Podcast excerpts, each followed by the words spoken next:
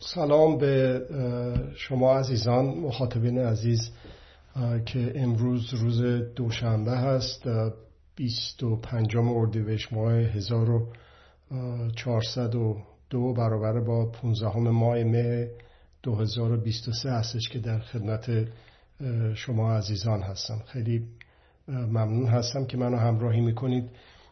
متاسفانه باز داریم میبینیم که موج اعدام ها بالا گرفته.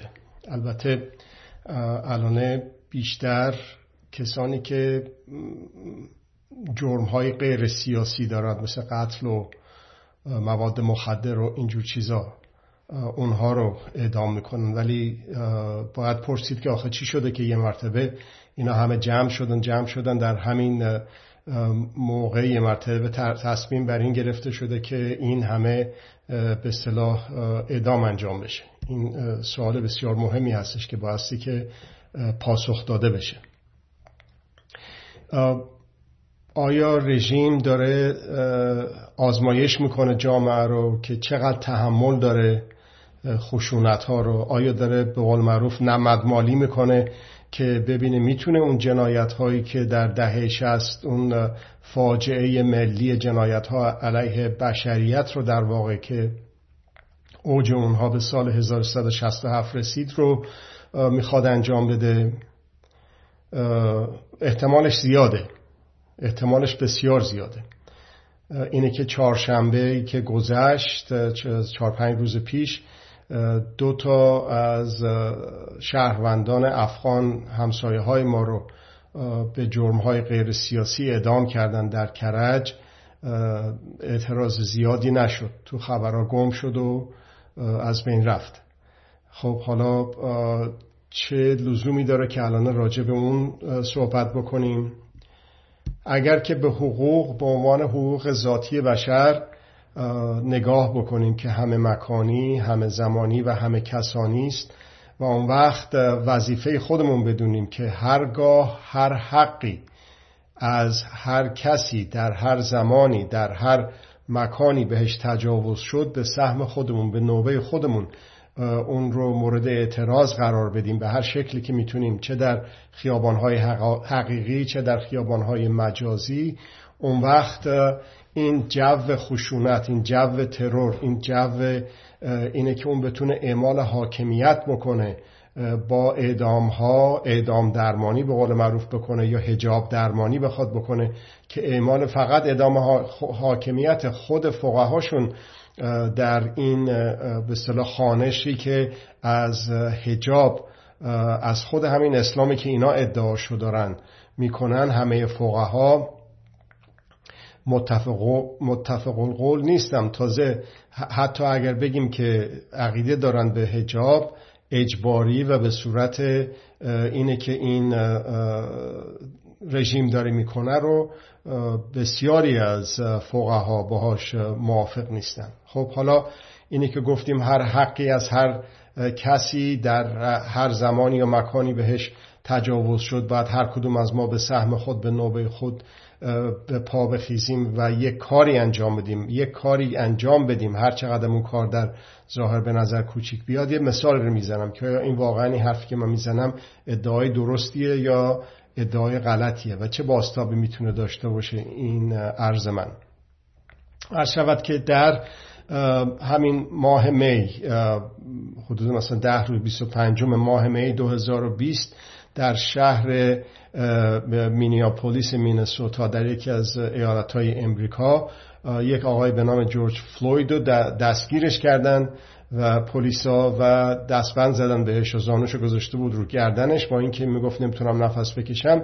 به هر حال خفه شد و به قتل رسید و اون پلیس هم دستگیر شد و به زندان محکوم شد و الان هم تو زندانه و همکاراش. خب حالا بسیار خب، یه عده اومدن گفتن که خب اون مثلا آدم زیاد سالمی نبوده از لحاظ جرایم سابقه که داشته، ولی نکته اینه که فرقی نمیکنه که سیاه پوست بوده یا نبوده، سفید پوست بوده یا نبوده، جرم داشته قبلا یا نداشته، به حق حیاتش تجاوز شد. خب بسیاری اومدن اعتراض کردن. با یک دختر تینیجری که فیلم گرفته بود، اون شد به اصطلاح مدرک جنایت پلیس و به همه جا مخابره شد و بر اساس اون بسیاری تو همون مینسوتا در ایالت‌های دیگه. و به این توجه بکنید در اونور آبها در بریتانیا، در مثلا بریستول بریتانیا، یه شهریست در انگلیس که یک آقای بوده تاجر برده با اسم کالستن در قرن 17 هم یه مجسمه‌ای برای این ساختن تو اون شهر برپا کردن در قرن 19 هم. چرا این کار کردن؟ به خاطر همون تجارت برده‌داری که داشت، خب پولی که در می آورد اونجا خرج می‌کرد و خب اون شهر بسیار رونق گرفته بود به خاطر این جنایتی که این آقا می‌کرد. در قرن 17 هم زندگی می‌کرده. در قرن 19 هم مجسمش رو بردن بالا. در قرن 20 هم در پی تظاهرات و اعتراضات به تجاوز به حق حیات جورج فلوید در اونور دنیا، در امریکا، مردم جمع شدن و اول به سر و صورت اون مجسمه رنگ قرمز پاشیدن و بعدم به گردنش طناب پیچیدن و کشیدنش پایین و کشان بردن و درست در همون بندری که کشتیایی که این آقای تاجر برده از آفریقا انسانهای سیاه پوست رو وارد میکرده به عنوان کالا میفروخته رو اون مجسمهش انداختن توی اون آب. یا مثلا تو بلژیک مجسمه لئوپولد دوم رو باز به خاطر به اصطلاح همدردی و درامیختن با افکار عمومی در امریکا، در جاهای دیگه دنیا، در بلژیک مجسمه لئوپولد دوم بعد از 150 سال سرصورتش رنگی کرده بودن. قبل از این که اون بلای به اصطلاح بریتانیا سر اون مجسمه در بیاد اینو بردن و جمعش کردن و بردن یه گوشه‌ای. خب حالا برگردیم به کشور خودمون. چیزهای دیگه‌ای هم شد در این فرصت کم، نمیخوام وقت بیشتر از اینو بگیرم. برگردیم به کشور خودمون. اگر دوباره تکرار کنیم، اگر هر حقی از هر یک از حقوق هر کسی بدون هیچ تبعیض، هر کسی در هر کجا و در هر زمانی بهش تجاوز بشه، ما وظیفه خودمون بدونیم که در فضای مجازی، در فضای حقیقی به یک اعتراضی از خودمون نشون بدیم. این لازم نیستش که با این همه تجاوزها به حقوق که وجود داره همه کار و زندگیشون رو تعطیل بکنن و بیان به اصطلاح عرضم به خدمت شما تو خیابونا تظاهر بکنن. اون کمال مطلوب میتونه باشه که چه بسا که به سرعت به فروپاشی مستبد خواهد انجامید. ولی الانه عرض کردم چهارشنبه پیش و قبل از اون تعداد بسیار زیادی، یک آماری که دادن حساب کرده بودن مثل میشد هر 5-6-7 ساعتی یک دونه اعدام ظرف مثلا روزهای گذشته اتفاق افتاد بود. من اون به اصطلاح عدد و رقمش رو مطمئن نیستم، برای همین با اطمینان ذکر نمی‌کنم اونو، ولی به هر حال میدونیم که بسیار زیاد شده. ولی دستچین میشن از اونایی که به اصطلاح قاتل بوده، چه میدونم قاچاقچی بوده، ایرانی نبوده یا بی‌کسب و کار بوده، فامیلاش نیومدن اعتراض بکنن، نیومدن دادخواهی بکنن. اینها حالا این قضیه سخت شده واسه رژیم، برای اینه که الان از دیشب تا حالا در اصفهان 3 نفر رو که میخواستن اعدامشون بکنن عرضم به خدمت شما خانواده ها اومدن بیرون و در اطراف اون زندان به تظاهرات پرداختند و بسیاری هم به اونها ملحق شدن. این منحصر به اون نیست، اونا زندانیان سیاسی هستن که در اون خانه اصفهان و اون اعترافات اجباری که از اونها گرفتند میخوان اعدامشون بکنن.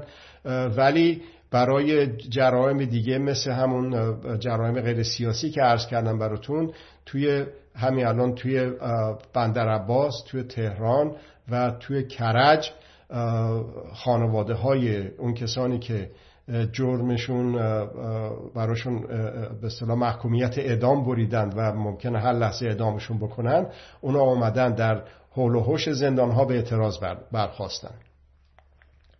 شما توجه بفرمایید که اگر که هرچه تعداد بیشتری از ما بپیوندیم به اونها، اونایی که میتونیم در فضای حقیقی، اونایی که نمیتونیم در فضای مجازی و دادخواهی بکنیم. نه فقط اون سه تا زندانی سیاسی عزیزی که الان توی به اصطلاح اصفهان هستند، بلکه همه کسانی که آقای مجید کاظمی، آقای صالح میرهاشمی و آقای سعید یعقوبی در زندان اصفهان هستند و قرار بوده که ظاهرا همین امروز سحر اعدامشون بکنند، ولی تا اونجایی که میدونیم مثل که به تعویق افتاده و این به اصطلاح تمهیدات، این کنش ها میتونه بسیار مؤثر باشه، به شرطی که این رو تسری بدیم به تمام اعدام ها و از اعدام ها فراتر بریم به شکنجه ها، بریم به زندانی کردن های زندانیان سیاسی.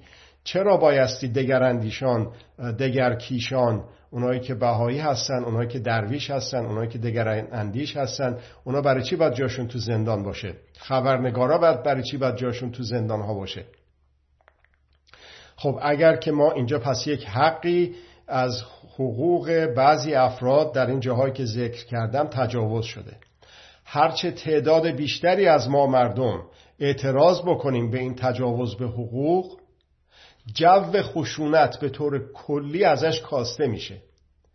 چطور هستش که در یک جایی مثلا یکی از کشورهای اروپای شمالی یا مثلا آلمان یک کسی 20 دلار از کردیت کارت، از کارت اعتباری مثلا شهرداری تو ماشینش بنزین میزنه، انقدر داداغال میره بالا که آقا مجبور میشه یا خانم مجبور به استعفا میشه. ولی چجور هستش که توی کشور ما هزار میلیارد اختلاس میشه، گوش تا گوش خبردار میشه، اون آقا میگه که کشش ندید، همه دوباره ساکت میشن. پس میزان تحمل ما بالاست، سرمون رو دلا میکنیم تو سرمون بزنن. میزان تحمل کشورهای اروپای شمالی یا کشورهای دیگه‌ای که وضعیت بهتری از ما دارن کمه، شهروندانشون بسیار آستانه تحملشون پایین هست. هر موقع که هر حقی از هر گونه از حقوق هر شخصی در هر زمان و مکانی بهش تجاوز میشه، نمیگم به صورت مطلق، ولی بیشتر از کشورهای مثل کشور ایران به دادخواهی برمیخیزند. هرچه ما به خودمونم ربطی نداشته باشه، حتما لازم نیست بچه ما رو گرفته باشن، حتما لازم نیستش که پدر و مادر کیان پیرفلک باشیم که در آغوش خودمون بچه‌مون رو به قتل برسونن. باید صبر کنیم تا به اونجا برسه تا اون وقت صدامون دراد؟ نه، هرچه آستانه تحمل پذیریمون پایین تر بیاد برای تجاوز به حقوق، جو خشونت کمتر میشه، جو خشونت میاد پایین. به صورت مستقیم و غیر مستقیم خیلی هم خودخواهانه بخوایم بهش نگاه بکنیم، خود ما هم ازش منتفع میشیم. این بسیار سطحی نگریست البته، ولی اونایی که حالا به این شکل میخوان نگاه بکنن هم حتی اشکالی نداره. از دید من یک کاری باید کرد آخه، تا کی سکوت، تا کی این قشر خاکستری؟ حالا آیا این حرفی که میزنم یک مدعای تاریخی هم داره، یک اثبات تاریخی هم داره؟ شما همین حجاب رو در نظر بگیرید، همین حجاب رو در نظر بگیرید به حق پوشش. حالا آزادم نه، مهسا که کشته شد یه چیزی بود رو سرش، ولی به قول اینا کم حجاب بود یا بد حجاب بود. ما بی حجاب شنیده بودیم، با حجاب هم شنیده بودیم دیگه، بد حجاب و کم حجاب و این حرفا نشنیده بودیم. گرفتن بردنشو زدنشو کشته شد. ما اعتراض کردیم، ما مردم به سهم خود هر کسی، به نوبه خود هر کسی در فضای مجازی و در فضای حقیقی اعتراض کردیم، به شکلی که الانه جو خشونت در مورد اون چیز به خصوص حجاب دست و پای رژیم بریده شده.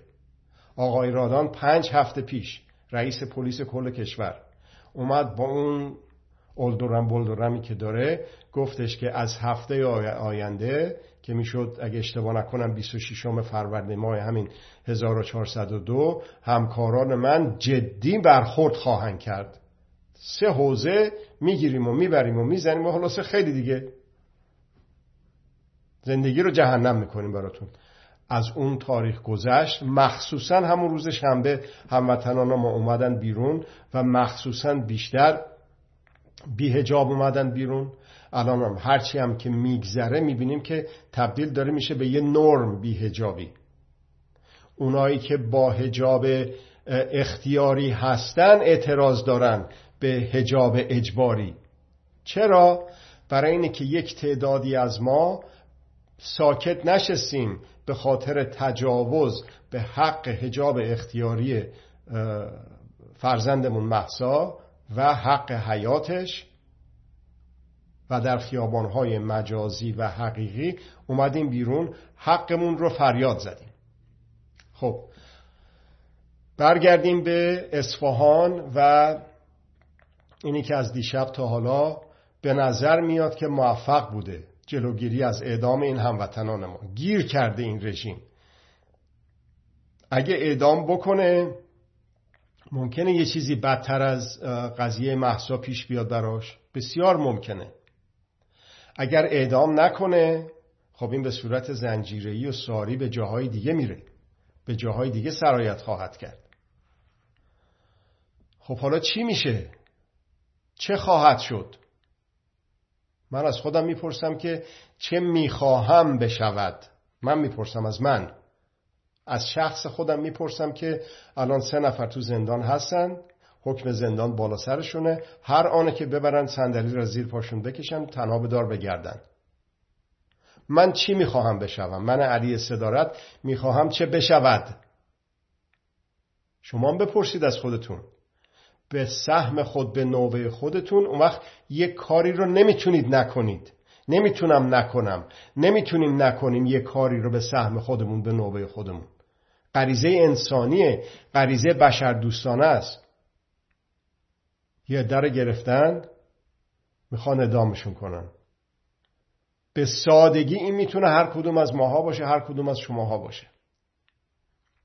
همونطور که همون بلایی که سر مهسا آوردن به سادگی میتونه سر کدوم از ماها باشه، خواهر ما باشه، برادرم همینجور. الان میگن مردم باید حجاب مناسب یا پوشش مناسب داشته باشن.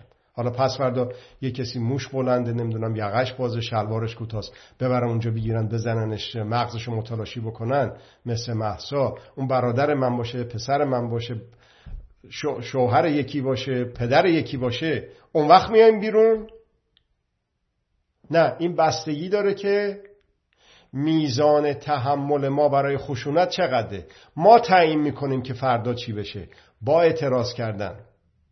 این مثالهایی که براتون زدم از تو کتابهای فلسفه نبود، از تاریخ معاصر بود، از تاریخ 1000 سال پیشم نبود، همین چند ماه گذشته است. فقط هم مربوط به ایران نبود. عرض کردم که توی امریکا و توی انگلیس و توی بلژیک هم مثالهایشو براتون زدم. از قدر خودمون رو میتونیم بدونیم، باید بدونیم اگه میخوایم اون بلا سرمون نیاد. هرچی که میگذره اعتماد به نفس ملی و اعتماد به نفس فردی و جمعی همجوری داره بیشتر میشه، به خصوص با باز شدن دست اون وابسته ها. در اون وکالت گیت و در اون منشور گیت و در اون همبستگی گیت دیدیم که وابستگی به قدرت، چه قدرت خارجی باشه در اون منشورها و ارشوت که همبستگی ها، چه قدرت داخلی باشه در اونایی که میخواستن از درون این رژیم رو تحول درش ایجاد بکنن یا اصلاحات درش ایجاد بکنن. نه، خودمون نامه نمی نویسیم، خودمون میریم دم زندان اعتراض میکنیم، نه به اعدام. بچه رو دیدم دستشه، بابامون اعدام نکنید. دختر جوان تینیجر رو دیدم دستشه. خب ما میتونیم بریم. از یه هموطنی از یکی از شهرستان همون اصفهان خبر دادن که در بعضی از جاهای اصفهان ممکنه که خبر زیادی نباشه، ساکت باشه. ممکنه این درست باشه. اون شخصی که گزارش کرده ممکنه یه جاهایی بوده که ساکت بودن، ولی ممکنه یک شخص دیگه‌ای در خیابون‌های دیگه اصفهان دیده باشه که نه، این منحصر به جلوی یا اطراف، عرضم به خدمت شما، اون زندان نیست، جاهای دیگه‌ای هم شده اینجوری. خب حالا در هر دو صورت با این عرایزی که من کردم میتونیم کاری بکنیم که مثلا در همون اصفهان خیابونهای بیشتری بپیوندن به عرضم به خدمت شما اونایی که دم زندان هستن، زندان دستگرد اصفهان. میتونیم، چه در خیابونهای مجازی چه در خیابونهای حقیقی. بستگی به ما داره که میزان خشونت فردا چه خواهد بود. اینه که آخه چی میشه بالاخره؟ همینجور دارن اعدام میکنن. من از خودم میپرسم که چه میخوام بشه. شما از خودتون بپرسید که چه میخواهید بشه. ما از خودمون میپرسیم که چه میخواهیم بشود. بعد اون وقت به صورت جمعی استعدادهامون و خلاقیتهامون و ابتکارهامون رو در فضای مجازی، در فضای حقیقی، هر حقی از همه حقوق هر شخصی در هر زمانی در هر مکانی بهش تجاوز شد، اینو وظیفه خودمون بدونیم که به سهم خودمون، به نوبه خودمون اعتراض بکنیم که پس فردا خودمون جزو آمار نباشیم، که پس فردا اسم عزیزانمون، اگر که حتی خودخواهانم بخوایم به این قضیه نگاه بکنیم، اسم عزیزانمون جزو لیست اعدامی‌ها و بعدم اینه که بیان بگن که نه بیا پول گلوله‌شو بده که زدیم قلب فرزند تو رو متلاشی کردیم تا بهت جسدشو پس بدیم. چیز دیگه‌ای هم که اتفاق افتاد این بودش که خانواده این زندانیان نپذیرفتن که ساکت بشن. تا حالا هر چی که میشده، هر کاری که میکردن اینجوری بوده که میترسوندن خانواده محکومین رو که حرفی نزنید وگرنه اینو سخت‌تر میشه عاقبتش. ولی بعد از این مدت طولانی دست اینها در این زمینه هم باز شده، هرچه بیشتر خانواده‌های محکومین، زندانیان سیاسی بیشتر فریاد بزنن، یک بیمه عمری است، یک به اصطلاح راه نجاتی است واسه اون عزیزشون که در محکومیت هست و هر آن جونش در خطره. همین جمع شدن‌ها در اطراف زندانها، در مقابل زندانها، در خیابانهای دورتر و نزدیکتر، همین به هم پیوستنها بود که در سال 57 یه مرتبه سیل جمعیت به سمت زندان اوین رفت، به جوری که اصلا نمیشد اصلا جوابگو باشه. تمام گارد جاویدانم می آورد، نمیتونست اون سیل جمعیت رو چجوری میتونست جلوش بیسته. یادآوری اینجور چیزها هست به خودم، به خودت، به خودمان که میبینیم که اینه که میزان خشونت فردا چی باشه دست ماست، کاملا دست ماست، هر کدوممون به سهم خودمون، به نوبه خودمون. امیدوارم که قدر این توانایی رو بدونیم. از توجه شما، به خصوص شما عزیزانی که منو به صورت زنده دنبال میکنید و همراه من هستید، بسیار بسیار متشکر هستم. وقت شما بخیر.